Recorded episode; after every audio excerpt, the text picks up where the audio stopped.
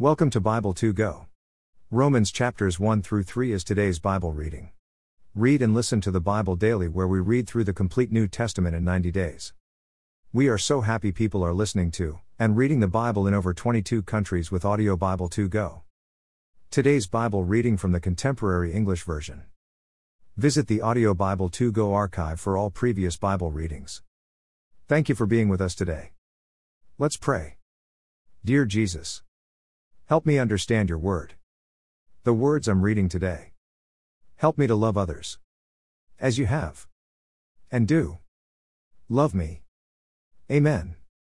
Let's begin reading in Romans chapter 1. From Paul, a servant of Christ Jesus. God chose me to be an apostle, and he appointed me to preach the good news too that he promised long ago by what his prophets said in the Holy Scriptures. 3 to 4 This good news is about his Son, our Lord Jesus Christ. As a human, he was from the family of David. But the Holy Spirit proved that Jesus is the powerful Son of God, because he was raised from death. 5. Jesus was kind to me and chose me to be an apostle, so that people of all nations would obey and have faith. 6. You are some of those people chosen by Jesus Christ.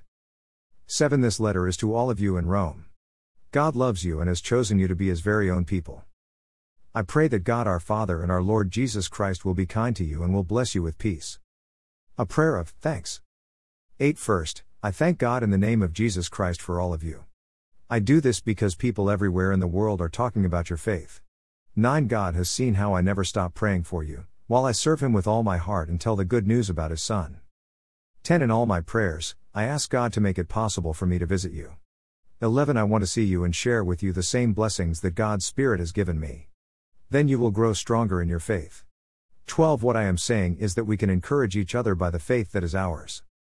13 My friends, I want you to know that I have often planned to come for a visit. But something has always kept me from doing it. I want to win followers to Christ in Rome, as I have done in many other places. 14 to 15 It doesn't matter if people are civilized and educated, or if they are uncivilized and uneducated. I must tell the good news to everyone. That's why I am eager to visit all of you in Rome. The power of the good news. 16 I am proud of the good news. It is God's powerful way of saving all people who have faith, whether they are Jews or Gentiles. 17 The good news tells how God accepts everyone who has faith, but only those who have faith. It is just as the scriptures say the people God accepts because of their faith will live. Everyone is guilty. 18 From heaven, God shows how angry He is with all the wicked and evil things that sinful people do to crush the truth. 19 They know everything that can be known about God, because God has shown it all to them. 20 God's eternal power and character cannot be seen. But from the beginning of creation, God has shown what these are like by all He has made. That's why those people don't have any excuse. 21 They know about God, but they don't honor Him or even thank Him. Their thoughts are useless, and their stupid minds are in the dark. 22 They claim to be wise, but they are fools. 23 They don't worship the glorious and eternal God. Instead, they worship idols that are made to look like humans who cannot live forever, and like birds, animals, and reptiles. 24 So God let these people go their own way. They did what they wanted to do, and their filthy thoughts made them do shameful things with their bodies. 25 They gave up the truth about God for a lie, and they worshipped God's creation instead of God, who will be praised forever. Amen. 26 God let them follow their own evil desires. Women no longer wanted to have sex in a natural way, and they did things with each other that were not natural. 27 men behaved in the same way. They stopped wanting to have sex with women and had strong desires for sex with other men. They did shameful things with each other, and what has happened to them is punishment for their foolish deeds. 28 Since these people refused even to think about God, He let their useless minds rule over them. That's why they do all sorts of indecent things. 29 They are evil, wicked, and greedy, as well as mean in every possible way. They want what others have, and they murder, argue, cheat, and are hard to get along with. They gossip, 30 say cruel things about others, and hate God. They are proud, conceited, and boastful, always thinking up new ways to do evil. These people don't respect their parents. 31 They are stupid, unreliable, and don't have any love or pity for others. 32 They know God has said that anyone who acts this way deserves to die. But they keep on doing evil things, and they even encourage others to do them.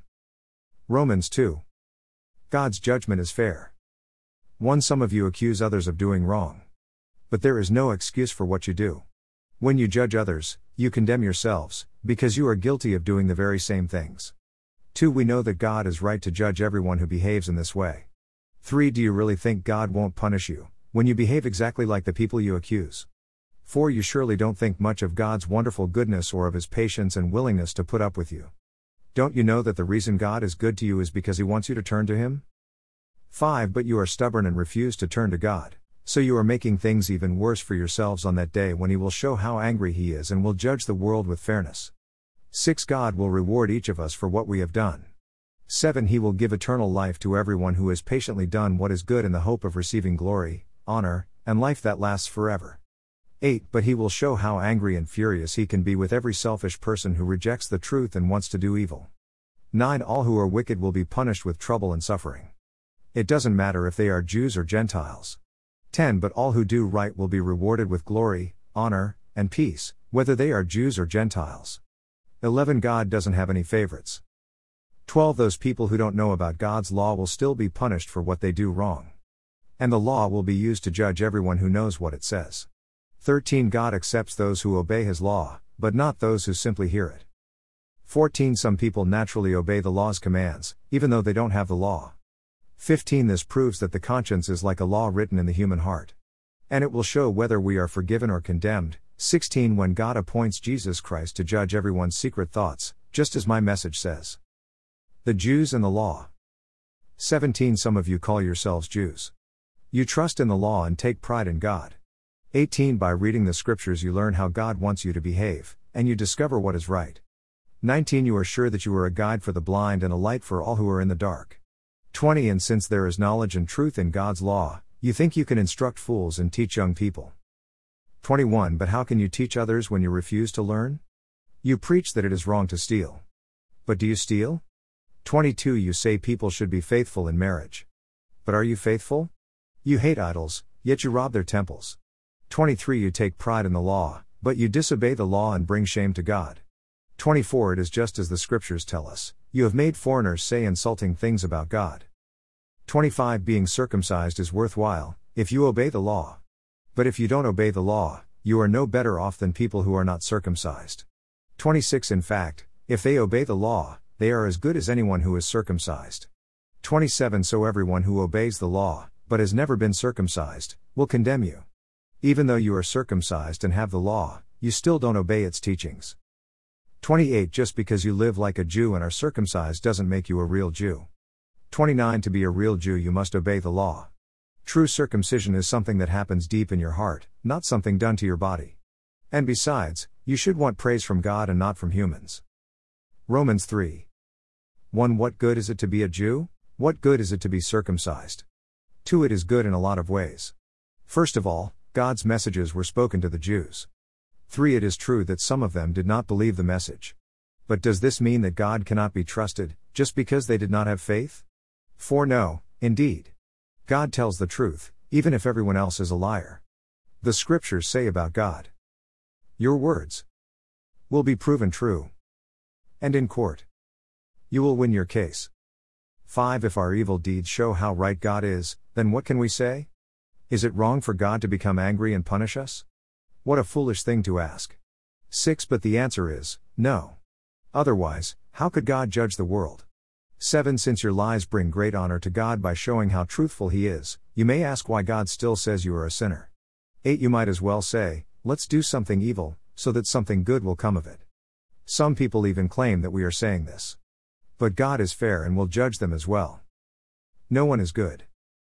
9. What does all this mean? Does it mean that we Jews are better off than the Gentiles? No, it doesn't. Jews, as well as Gentiles, are ruled by sin, just as I have said. 10 The scriptures tell us. No one is acceptable to God. 11 Not one of them understands. Or even searches for God. 12 They have all turned away. And are worthless. There isn't one person. Who does right? 13 Their words are like an open pit. And their tongues are good.